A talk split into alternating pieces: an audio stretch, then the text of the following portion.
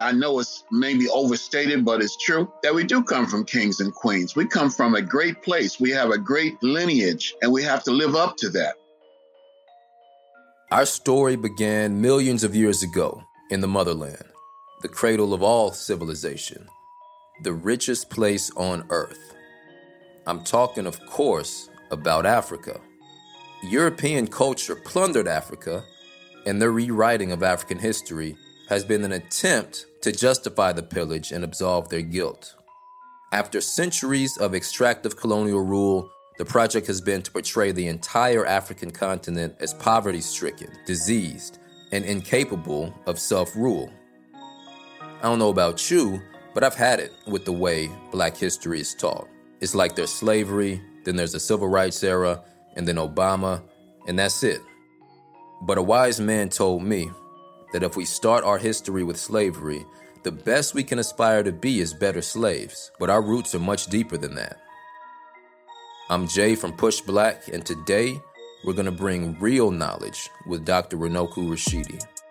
Dr. Rashidi is an anthropologist and historian with a major focus on what he calls the global African presence, that is, Africans outside of Africa before and after enslavement. He's taken us back, I mean, way back, to a time long before colonization, before white hands exploited the land and its people. Get ready and hang on. We're headed to the African foundations of human civilization.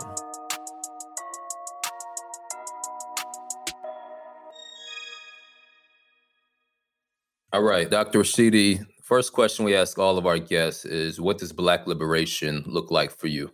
Right now, in particular, I guess one of the key aspects of that is just to feel safe, to be safe, and to feel safe in the privacy of your own home. Is to be respected, is to be treated as a full human being uh, with the freedom to advance yourself in life without any obstacles related to race, gender, etc. That's what it means to me. Thank you for that. So, in what ways does your work help our community work towards that vision of Black liberation? Well, I'm a historian, and so I give you uh, an African proverb that goes, If you know the beginning well, the ending will not trouble you. What I see in our community is a lot of outrage, justifiably so, but I don't see a clear roadmap. And I think that's rooted in the fact that a lot of us don't have a real clear knowledge of self one of our great historians, a man named John Henrik Clarke, said that the relationship between a people and their history is exactly the same as a relationship between a mother and her child. And so I think we, we are angry, we're outraged, but we don't have a sense of direction and identity based on a clear knowledge of self.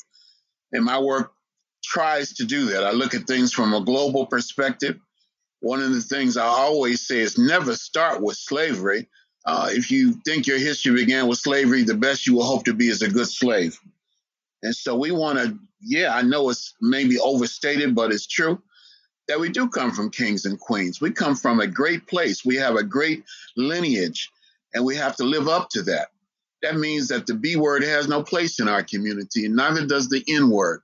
That we can't shoot each other down in the street as if it doesn't really matter, because we are shooting down royalty. And I think that if those things were instilled in our youth in particular, we would move the ball a lot further down the field. We can obviously unite around the oppression that's carried out on us, uh, but there doesn't seem to be a clear direction leading us elsewhere outside of these moments as far as the masses of people are concerned. In what ways do you think history can contribute to that? You touched on that, but I would like to get deeper. Where should we start, if not with slavery? And how can we use that to uh, help move us forward? Well, as a historian, I would say it's not that we shouldn't discuss slavery. Let's just not start there. And even when we do talk about enslavement, and I certainly don't want to minimize the suffering of our ancestors, let's not forget that we did more than suffer, that we were more than victims, that we resisted. And that's very important. We fought back, we tried to keep the family together. But if we are going to deal with it, let's go all the way back to the beginning. Let's go back to Africa itself, which began looking like you and me. And then we look at the role of African people, because it's not enough to say you were first it's very important to say what you did, the role of African people in classical civilization. In Africa, in particular, we can begin with the Nile Valley civilization, the greatest civilization of them all. Egypt is in Africa and it's always been in Africa. So, what we want to do is give people a sense of pride in who we are. And one of the things about ancient Egypt, or Kemet, we call it, is that the line of descent was traced to the female side of the family. You actually had female pharaohs. That's a big deal to me. For black men to respect black women, and for black women to respect themselves, and for black men to respect themselves. And all of this is before slavery. So we need to look also at how we fell from the pyramids to the projects. But no people that I'm aware of start at their lowest point. When Europeans talk about their history, they're not talking about the Beverly Hillbillies. They're talking about Greece and Rome. They're talking about the finest aspects in their minds of their history.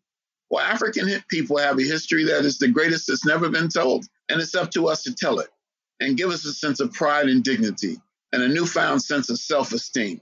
And I think that is so important. What you do for yourself depends on what you think of yourself. And what you think of yourself depends on what you know of yourself. And what you know of yourself depends on what you have been told. And what are we told? Either we don't have a history, or it's a history of enslavement or remote African jungle. Get over it. But you never hear Jewish people talk about get over the Holocaust. Even now, people say, remember the Titanic. There's always a movie about George Washington and Abraham Lincoln and Shakespeare and Einstein. But what about our history?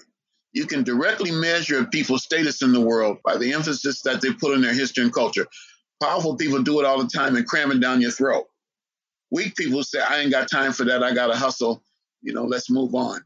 In terms of this idea that white folks gave us civilization, but it being the opposite. So, what are the key elements of civilization that we can point to that African civilizations contributed to the world?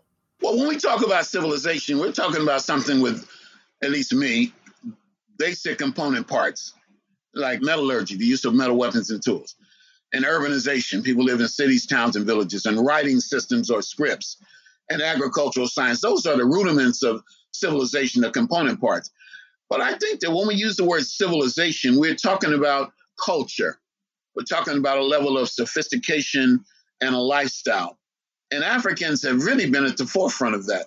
The great civilizations that Europeans trace their lineage to and like to talk about the most are Greece and Rome. We've all heard of Julius Caesar. We've all, all heard of Alexander the Great, et cetera, et cetera, et cetera. But those civilizations were profoundly influenced by African people themselves. I mean, you couldn't hardly keep the Greeks out of Africa. And the Romans were in Africa and Egypt for 500 years, and North Africa for longer than that. And so much of what we consider Greco Roman civilization really has its roots in Africa itself, and even much later after the fall of the Roman Empire, for example, Europe falls into what is called the Dark Ages. And is Africans called Moors, who came out of Northwest Africa, who went into Spain in 711 and reintroduced civilization to Western Europe, took Europe out of the Dark Ages, even things as fundamental as basic human hygiene, changing clothes, taking a bath, as well as mathematics and astronomy all of those things are infused again into Europe after the fall of the Roman Empire by the Moors of North Africa. And it was not until the defeat of the Moors in 1492 by Isabella and Ferdinand that you have the beginning of what's called the Age of Exploration. And with the scientific knowledge of the Moors, Europeans began to explore and begin to navigate. And of course, the rest is history. So you can't separate the influence of African people on Europeans themselves. Other peoples of the world, and let's talk about white people specifically, they have these origin stories for what they call Western civilization. So no matter what type of white person you are, like if you're from Ireland, you're still taught to look towards ancient Greece and ancient Rome and see that as part of you and have pride in that. But black folks don't have that in the way you're describing, we aren't taught to look towards the Nile Valley civilizations and our other great civilizations. But one thing I've been seeing recently is that we have people within our own community that seem to detract from us even looking into that part of our history. I've heard people say, like, black folks in America have no connection to ancient Egypt, or you should be looking at West African history. And I'd like for you to speak on what your thoughts are on that and uh, why it's valuable for black folks in America specifically to look toward the Nile Valley as one of the ways we can get back in touch with where we've been and what we've accomplished. Excellent question. One of the things that I get sometimes is that we some of the African center scholars that we spend too much time with the Nile Valley, too much time with Egypt. And we say the Nile Valley because it wasn't just Egypt, but Egypt is the most well known and most spectacular of what we might call the kingdoms of the ancient Nile Valley. I don't think we talk about Egypt too much, but I think that we need to do a better job connecting Egypt with the rest of Africa. One of the reasons we spend a lot of time with Egypt, in addition to the fact that it was so spectacular and so much archaeological and historical work has been done there, Egypt, in a sense, has been taken out of Africa to the point that the average person, I dare say, would not connect ancient Egypt with Africa. The average person does not see black folk building those pyramids. That's because that's the way the popular media projects Egypt, as it's in a vague, nebulous place, the Near East, the Middle East, and in this place, black people only existed as slaves and servants. So a lot of us feel like we have a historic duty to reconnect Egypt with the rest of Africa. And just Egypt was just so spectacular and it lasted for thousands of years.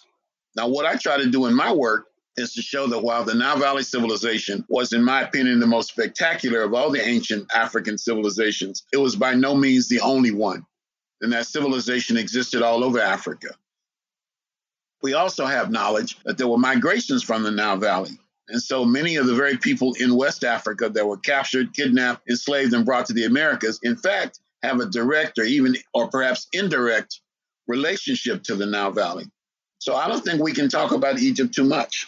But yeah, we need to talk about Mali and Ghana and Songhai and Zimbabwe and Monomotapa and Nok and Benin and Carthage and Morocco and all the others. Probably about 10 years ago, I was in London. I went to the British Museum, I believe, and they had a uh, exhibit in there about ancient Egypt. And I looked at all the statues and it was all white folks. It looked like the Greek statues that I saw, you know, in other hall. And I didn't know anything about ancient Egypt at this time. So I'd ask you, for our audience, could you lay out some sort of high level timeline for the periods of ancient Egypt that were black and when it started to be overtaken by outside forces? No, we could do a whole series of programs just on that alone. Ancient Egypt, we call Kemet the black city or the black community. This is Egypt of the pharaohs or dynastic Kemet. And there are several basic phases. You have what's called, first of all, the pre dynastic period, which stretches thousands of years back into antiquity. And then you have the first golden age, which we call the pyramid age. And this is when these massive monuments were constructed by African people, not slaves. That's the first golden age. And then you have the period that traditional Egyptologists call the Middle Kingdom. The first golden age will be from around 2700 BC to about 2200 BC. And then the second golden age is called the Middle Kingdom. This is dynasties 11 and 12. A dynasty is a family of rulers, one member of the family coming after the other for an extended period of time.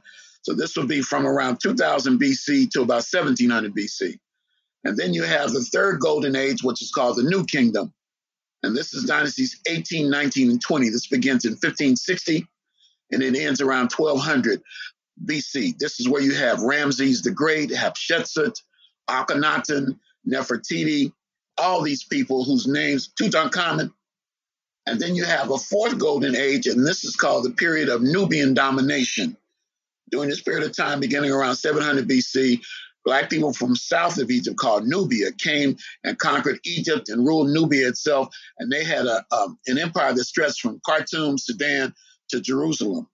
So these are the, basically the golden ages, and there are many, many subdivisions even amongst them as well.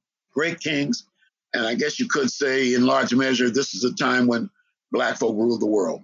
Our last great walk in the sun, you might even say from what I understand, there are different cultural elements that can be traced from Nile Valley to other parts of the continent, right? Like I've read a bit about the uh, the Dogon and Mali and how some of their beliefs and practices stem from there. Are you familiar with this, or can you speak to this? There's an excellent book, in my opinion, the best book on the subject called "The Cultural Unity of Black Africa" by Cheikh Anta Diop, D-I-O-P, and he was able to say that wherever you are in Africa, there are certain common bonds. People tend to bury the dead. people tend to have an optimistic worldview.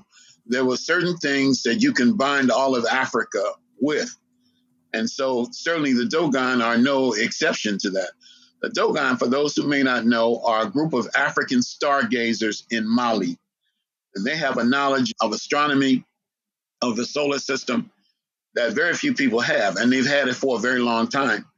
And so many Western scholars can't figure out who these people are traditionally viewed as primitives would know something, say, for example, about Sirius B, a white star that's imploded upon itself. They know more about that than Western scholars know. So to me, this is an exciting time that we're living in, in spite of everything, because we're finding out little by little, more and more, just what we've contributed to the world.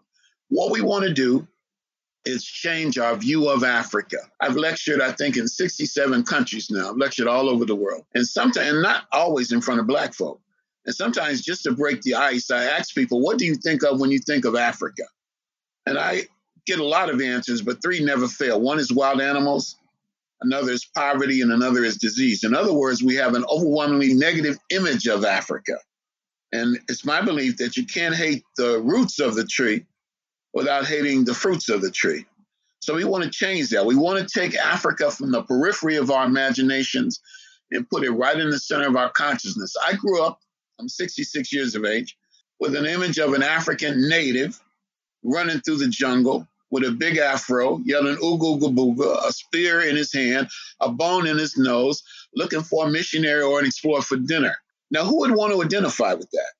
And unfortunately, a lot of that image still pervades the consciousness of people, including African Americans. So we must begin to change that. And as we begin to change it, I think that we begin to see ourselves in a different light and we respect ourselves more. And if we respect ourselves more, we will allow ourselves to be disrespected less. So that is the essence. Knowledge of self is not just some abstract thing, it's not just dates and facts and figures, it's the story of a people, it's the life of a people. And we need to do a better job as Black folk in telling the world that. I think that we've kind of waited for other people to do it for us. And that's where we make a big mistake. We're the ones we've been waiting for. I love that. We're the ones we've been waiting for. Oh, yeah. I'd like to understand how you came to do this work. What were the things that made you get a deeper understanding and respect for the history of our people?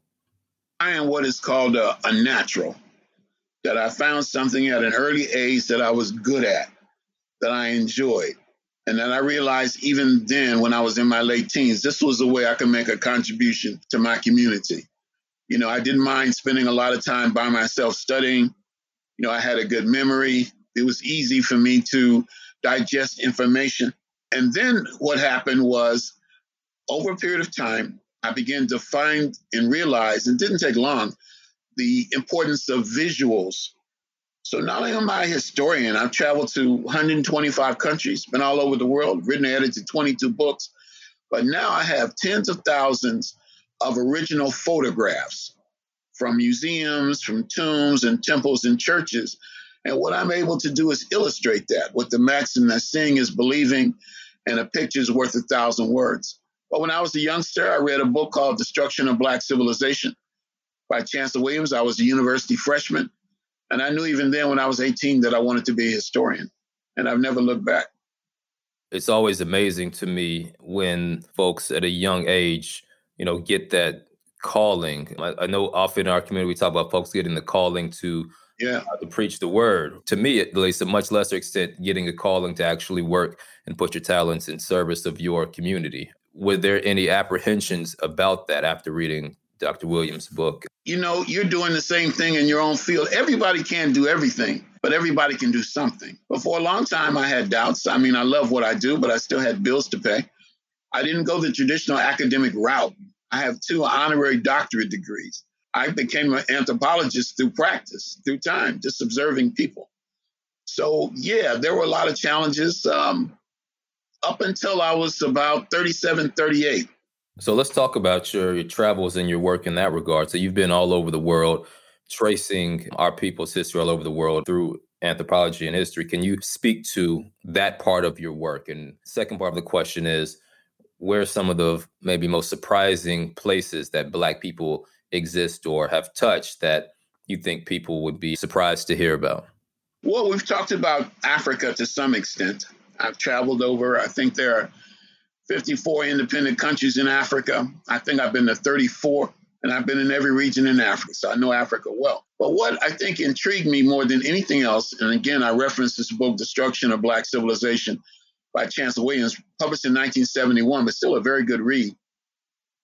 This was the first book that I ever read where a person talked about African people who left Africa long before enslavement. So early on, I began to develop an interest in places where I knew Black people existed, like Asia, Australia, the Pacific Islands. And so these, in some ways, are the most intriguing places. Now, in Europe, of course, I'm getting, in fact, I'm getting ready to do a webinar at the end of this month, the 30th and 31st, on the African presence in early Europe. I'm hoping some of your listeners will want to participate. So we know about Africans in the world of the ancient Greeks and Romans. We know about the Black Madonnas, these miracle workers. We know some of us know about the Moors. We know about great African personalities in European history, like Alexander Sergeyevich Pushkin, the Russian father of literature, or Alexander Dumas, a man of African heritage. He wrote The Three Musketeers. But in parts of the world, like Asia, for example, that's something very new. So I've been able to find evidence of Black people in ancient Cambodia and Thailand and Vietnam. I've been able to trace Black people to at least five historic dynasties in China. In Japan, we have two proverbs that have been used to suggest an African presence. One says, For a samurai to be brave, he must have a bit of black blood. And another one says, To make a good samurai, half the blood in one's veins must be black. We know that Fudo is the patron of the shogun, always identified as black with happy to be nappy hair. Now, not long ago, very sadly, this brother Chadwick Boseman passed away. And the story was that he was going to do a film on a black samurai in Japan called Yasuke or Yasuke, who lived apparently in the 16th, 17th century. Apparently, he was from Mozambique in Southeast Africa. But tradition tells us that the very first shogun, who also is a samurai, was a black man named Sakanoi Tomoe who led the armies of Japan in the seventh century in the Arabian Peninsula. You have great African personalities like Antar the lion. Antar had an Ethiopian mother and an African and an Arab father, and he is the pre-Islamic hero of Arabia. We know that you have an ancient African presence in the river valleys of the Tigris Euphrates. And so there's a tremendous amount of information about Black people, and I find it everywhere. And what bothers me is that African people themselves have not taken the mantle or the ultimate responsibility do this kind of work because it's very, very exciting. I do presentations a lot of times in schools, and nothing is more gratifying than when you can look into the eyes of a young child, Black, Latino, and they're seeing these pictures and they're hearing these stories. Knowledge itself is, is transformative. And we can just look at one example after the other. Now, I went to Washington High School in Los Angeles, South Central LA. And one of the brothers I went to school with was a man named Tookie Williams. This was just when nobody had even heard of the Crips. And he went on and did his thing, and I went on and did my thing. 20 years passed, and I was contacted by a friend of a brother on death row in San Quentin, convicted of committing four murders. And I was told he was one of the founders of the Crips and he had written, along with two other brothers on death row, a book on African history. And could I help them edit it and get it ready for publication? So through that, Tookie and I developed a whole new relationship. And I would talk about sometimes, he called me sometimes at three o'clock in the morning from death row and cry like a baby. Not that he was afraid to die. I don't think Tookie was afraid of anything. But he was just so angry that it took him to be in that situation where he could read books and sit and study and reflect and realize in his eyes how much his life had been wasted because he didn't have a sense of knowledge of self. We can look at Malcolm X. Malcolm X's parents were Garveyites, but at a certain point in time, Malcolm went astray and became a common criminal. And he was incarcerated. He came under the influence of the Honorable Elijah Muhammad. He read the historians Carter G. Woodson and Jay Rogers, and he was transformed into our Black Shining Prince. So I think that we can use one example after the other about how knowledge of self can change a person's life dramatically.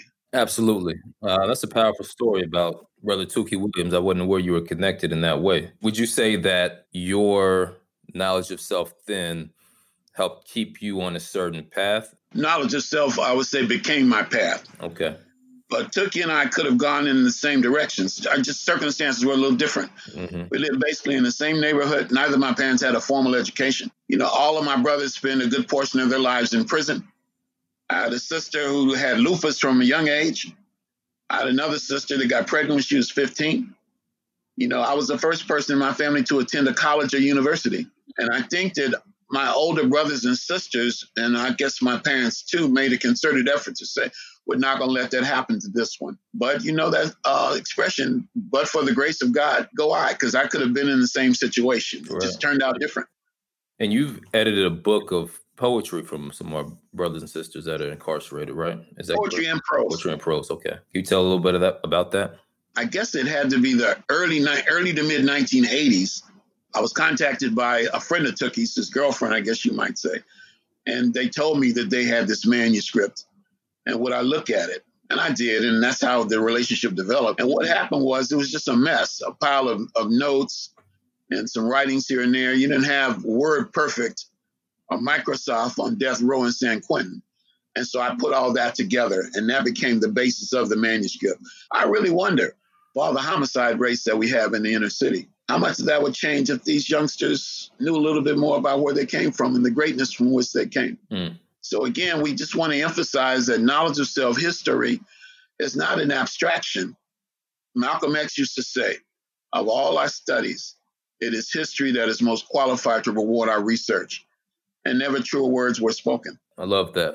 So, I'd like to get into some of your work in South and Central America and in India specifically. Could you talk about what you've done there over time, what you found there as it relates to Black folks?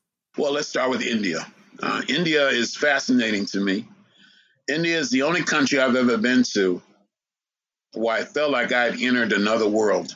And India was really my first really, really super big trip out of the Western Hemisphere. In October 1987, there was a historic conference in India by the people called the Untouchables or Dalits. The word Dalit means crushed, broken, and oppressed. And this is a name that these sisters and brothers called Untouchables and Outcasts have given themselves.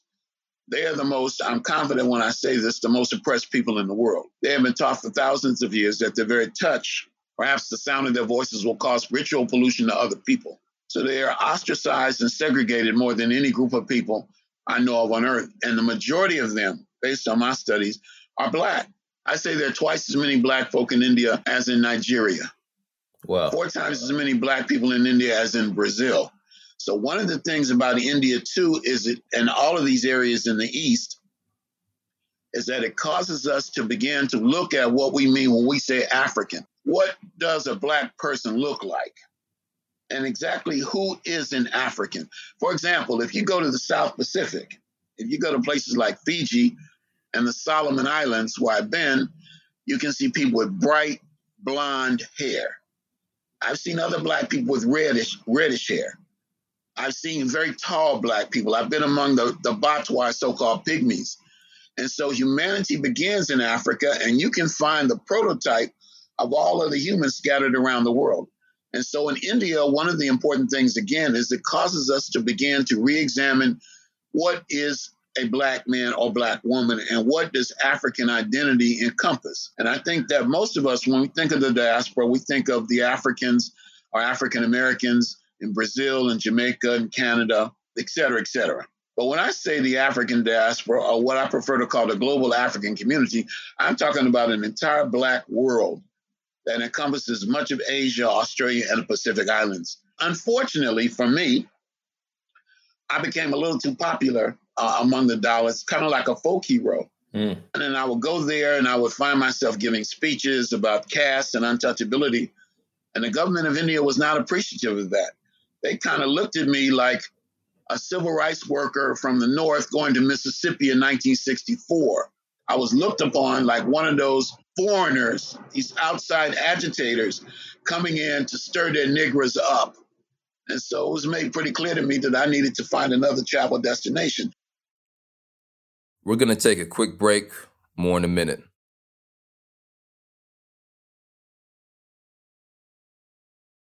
Uh, you mentioned the conference in 87. Yeah. And in uh, your book, you made an address on the global unity of African people. What was the reception like when you spoke? Because it was pretty much all Indian folks except for you and folks that came with you, right? One person came with me. Okay. Everybody else was from India. And be honest with you, the global African presence, it, it didn't take off that well. I did two presentations. The first time I was asked to speak, it was just to open the conference. And that was to pay homage to the great leader of the Untouchables, a man, our Dalits, a man named Dr. B.R. Ambedkar. And then I gave a speech, and man, hardly nobody clapped. And I realized that what I was saying didn't really resonate. So they asked me, it was a three day conference, the first All India Dalit Writers Conference, historical event.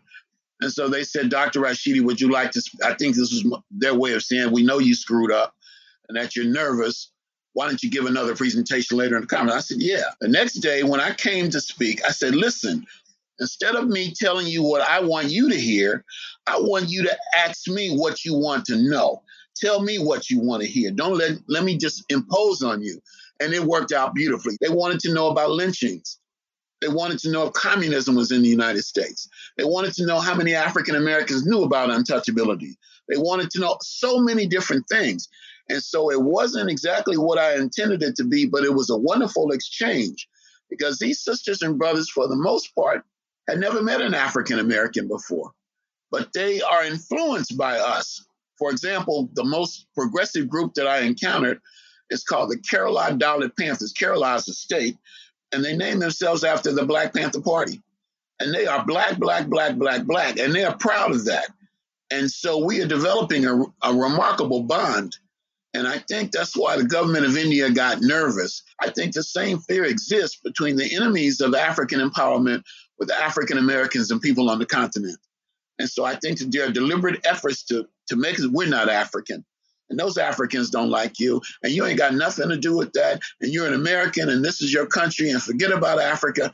No, the greatest movements we've had in history have been Pan Africanists. The Garvey movement, the biggest movement we've ever had. You can look at the success of the film Black Panther and still see a level of excitement that knowledge of self and a different perception of Africa is able to engender in our community.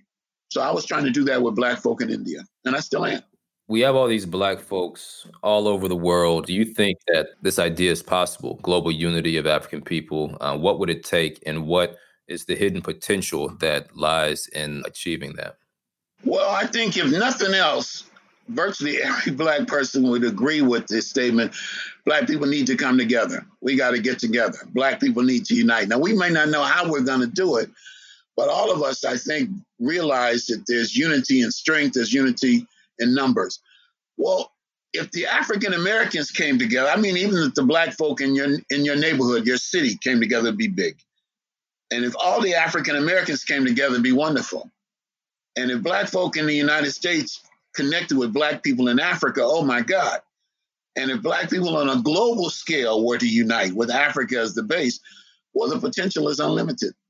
So that's really what it's about a global awakening of our people. That's the core of my philosophy, Pan Africanism, that black folk around the world must unite with Africa as the base. Even now, in spite of everything, Africa has more natural resources than any other continent in the world. Africa is not poor. Africans are poor because they haven't been able to access that vast wealth.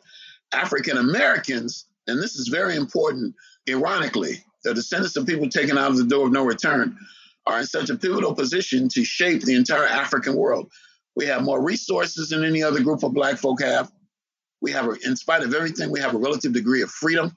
What we don't have, for the most part, is organization and cohesion and a clear sense of vision. But it's just like Jewish people. You may never go to Israel. You may live in New York City or Los Angeles all your life, but you feel a connection to Israel and you protect Israel and you put pressure on the United States government to look out for Israel. Well, African Americans have to have that same relationship with Africa. But Africans also have to reach out to us. I think that what we really need from the motherland more than anything else is a dose of affirmation and self love. Imagine if the head of an African state would speak out about Breonna Taylor or George Floyd. Imagine how that would impact African Americans because I think that we kind of feel like we are a motherless child and we are led to those Africans don't like you. They don't think you're African. They don't want anything to do, and it hurts. And I think that's what we need from Africa. We need to feel like those sisters and brothers care about us, they got our back, and we'll reciprocate. I love that. So, would you say that your experience with our brothers and sisters on the continent has been similar as far as open arms and welcoming for you? Yeah, for the most part. You got some knuckleheads in Africa, just like you got some here. Yeah. You know, we got people even now, I'm convinced we'd rather be turds in the toilet than an African because that's the way we're taught. And we got some fools on the continent too. Ignorance is, I mean, it's on both sides of the water. But overwhelmingly, hey, brother, Africa is my soul and my heart and my home. America is where I live, but Africa is is my heart. Africa is home to me. Right. And I don't think that's by accident, right? I don't think that's a coincidence that we view each other as separate people and that there's no connection. Would you agree with that?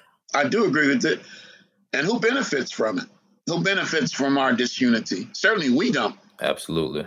But I mean, once Africans in the diaspora and Africans at home get together, brother, we'll have a power base the likes of which the world has never seen. And that will happen. But it's not going to happen by itself. It's going to be very, very hard work and it's going to take time. One of the most frustrating lessons that I've had to learn, because I've been doing this all my adult life, is no matter how hard you work, you can't do it by yourself. Like we need each other. We might not even like each other. And no matter how hard you work, things are not going to change overnight.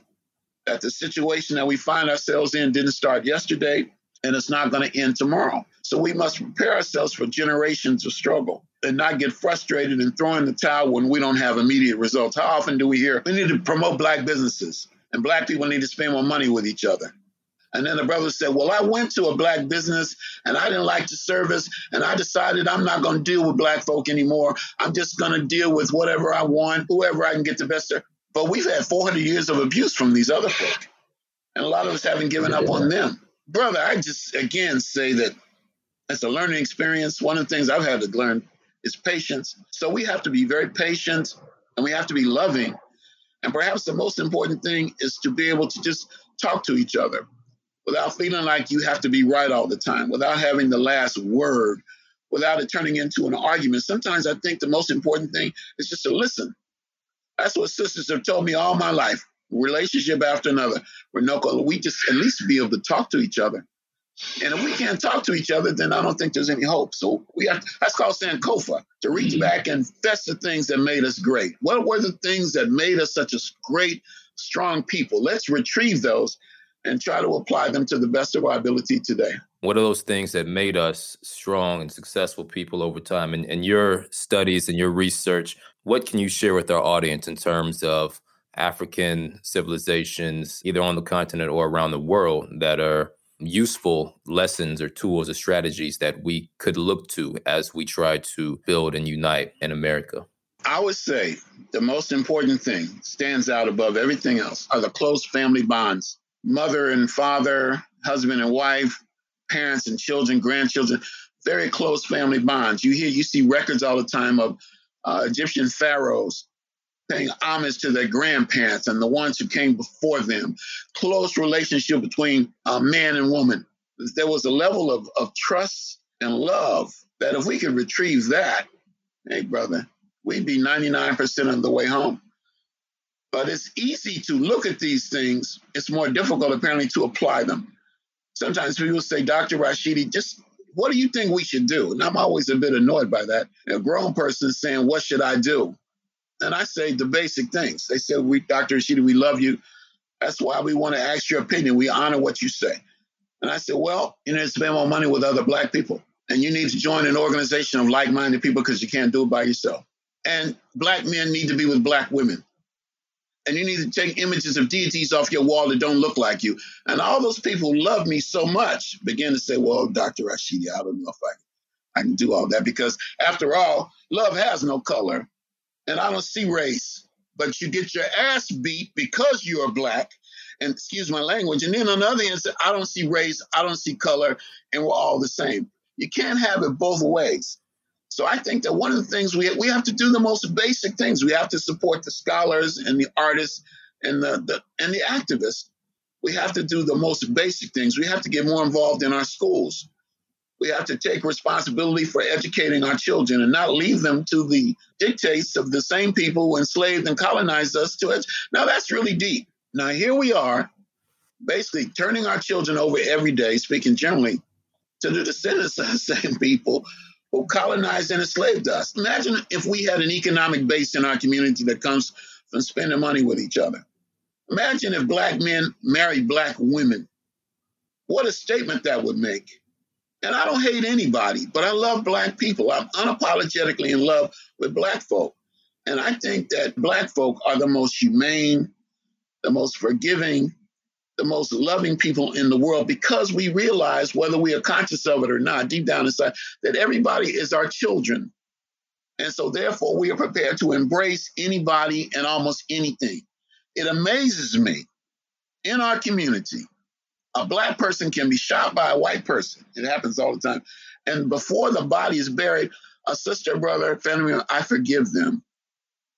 I love them. Your comment on the humanity of Black people makes me think to a certain extent about what Dr. Williams wrote in Destruction of Black Civilization, partially in terms of a lot of this destruction coming from being too open to outside ideas and people and forces and things of that nature. You know, you mentioned folks claiming to be colorblind and we're very forgiving. I know some of that comes from what's been bred into us through slavery, but I do believe that there is something within us that is more open and willing to share. Like we give away our cultural value daily and all the stuff that we exceed in in America. So it's interesting seeing how that plays out now and how we still aren't necessarily uh, much farther along than if something different would have occurred? Well, I don't think it's new. Now, slavery may have accentuated or enslavement may have accentuated it and made it more clear. But I think historically you can find that. For example, we were talking about Africans in parts of the world we typically don't expect to find them. There was a significant African presence in the ancient Roman world. One of the great writers in the history of Rome is a man named Terence Afer. Terence Afer has two expressions that are so quintessentially African to me and that we can relate to today. He said, Where there is life, there is hope. That's something people still repeat even now. That even in, no matter how dark the, the midnight hour, the sun is going to come. Just hold on. That seems very African to me. And he also said, I am a man, and therefore nothing human is alien to me. A willingness to embrace even things that would seem strange, perhaps in other cultures. Now, Europeans are just the opposite of that. What has resonated with the current administration, perhaps more, build a wall, keep them out. Let's keep America white. That's really what make America great means. And many white folks embrace that. But Africans are not like that in general. That there's a, a, a can we all just get along kind of philosophy. I don't think most black people have a desire to wreak vengeance on Europeans for enslavement and colonization. We just want to have a good life. We just want to be left alone. We want to have peace. Europeans seem to have a need to want to dominate and control. They seem to fear us even more than they hate us. They seem to be driven by a fear of black men, black women, et cetera, et cetera. So I think that these are the things that we need to explore. I think that we need to talk about these things as a people and we need to talk to other people about it.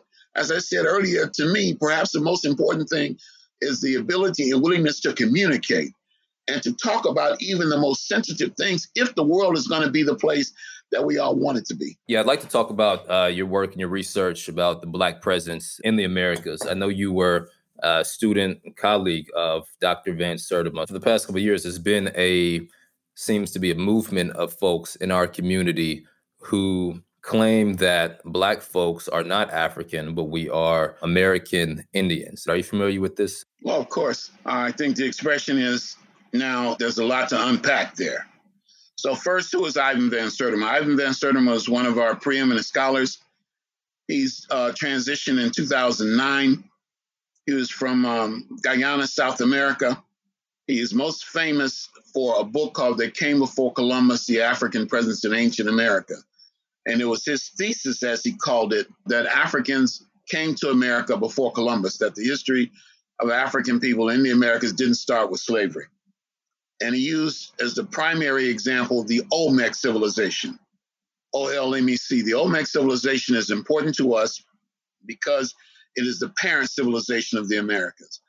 And Dr. Van Sertima's thesis, as he liked to say, was that Olmec civilization was a Native American civilization in which there was an African hierarchy. That at a certain point in time in the history and evolution of the Olmec, a small, uh, a fleet of African people from the Nile Valley ended up on the shores of what is now Mexico, perhaps by accident, perhaps by design. You know, there are currents from West Africa that will take you to the Americas whether you want to or not. If you have food and water and you survive, you're going to get there. And perhaps the fleet of ships blown off course from the Mediterranean entered into the Atlantic and sailed to the Americas.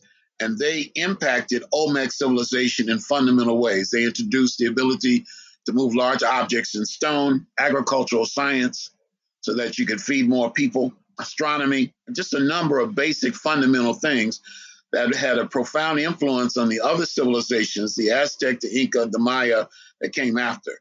So naturally, this really shook things up. He was not the first person to talk about it. In fact, the first people to talk about the African presence among the Olmec were Mexican scholars themselves. In 1862, one of these massive stone heads with African features was found in Mexico by a Mexican scholar named Jose Melgar, referred to it as Ethiopian. The excavations of the heads began in the 1930s and 1940s. Matthew Stirling, a European American who was the head of the expedition, found one of the heads and says it was amazingly Negroid. Another of the heads he nicknamed Joe Louis. And so the Olmec civilization is very, very important. Now, Ivan met fierce opposition, just like I do today. If I say that, and I'm not going to stop saying it, let's say on social media, people will say, Runoko, what you're doing is stealing Native American culture. Actually, just the opposite of that. We're talking about how Africans and Native Americans bonded and built together and lived together in peace and harmony for thousands of years. And we are not going to stop saying what is obvious that there are numerous migrations of Africans to the Americas in ancient times. So that is Dr. Van Sertima's primary contribution. Now, there are two groups of folk in the United States uh, who dispute that, two movements.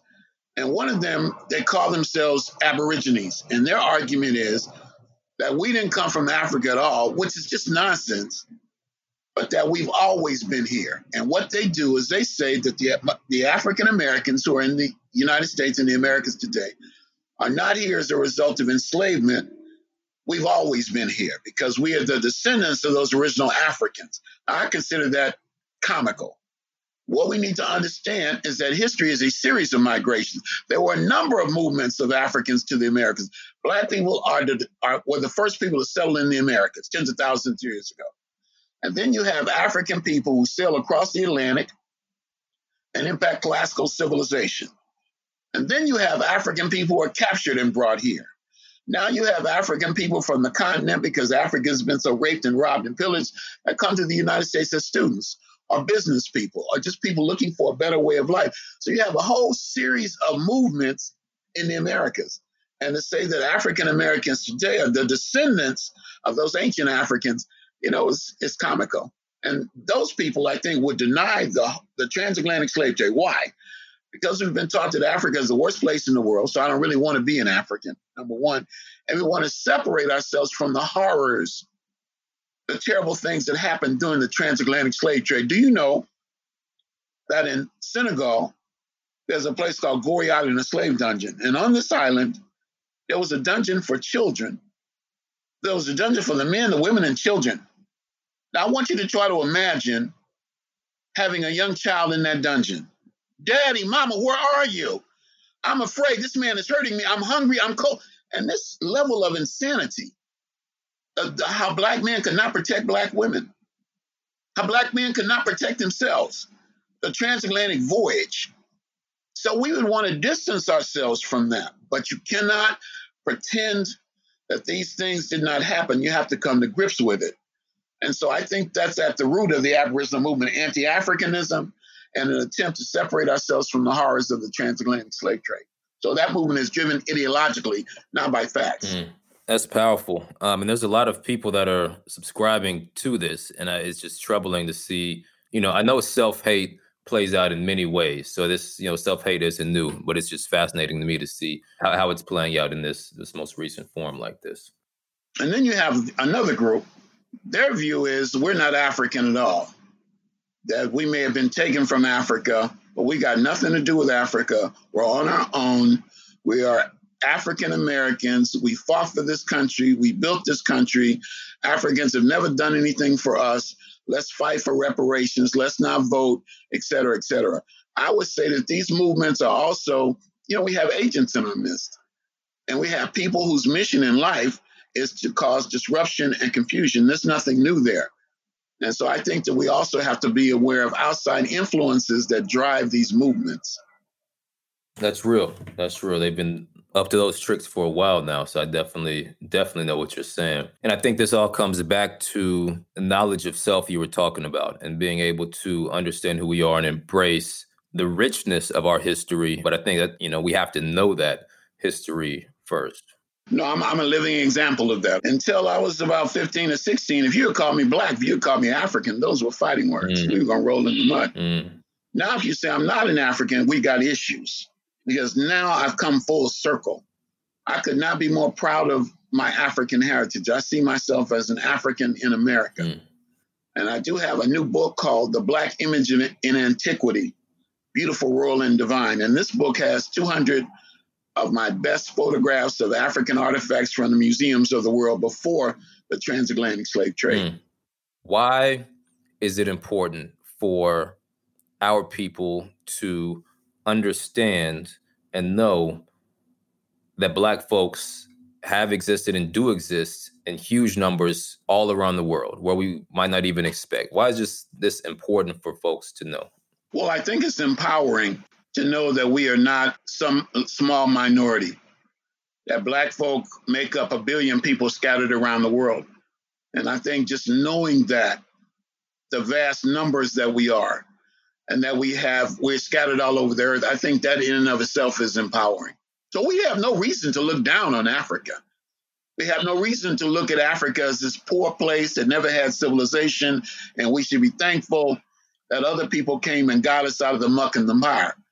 We just need to begin to study history again from our perspective. The expression goes until the lion has an historian or lioness, the hunter will always be a hero. Well, I'm a lion and I'm going to roar until I can't do it anymore. And it's good to be able to share this information with sisters and brothers like yourselves who are going to take this information to an audience that I could probably never reach. And I'm grateful to you for that.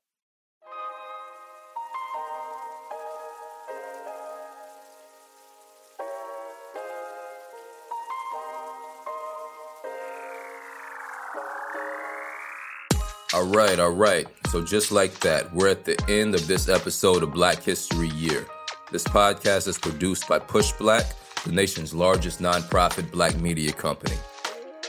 You know, at PushBlack, we agree with Marcus Garvey when he said, A people without knowledge of their past history, origin, and culture is like a tree without roots. I'm guessing you probably feel like that's important too. I mean, you're here at the end of a podcast about black history. You matter your choice to be here matters. It lets us know that you value the work. PushBlack exists because we saw we had to take matters into our own hands. You make PushBlack happen with your contributions at blackhistoryyear.com. Most people do about 5 or 10 bucks a month, but everything makes a difference. Thanks for supporting the work.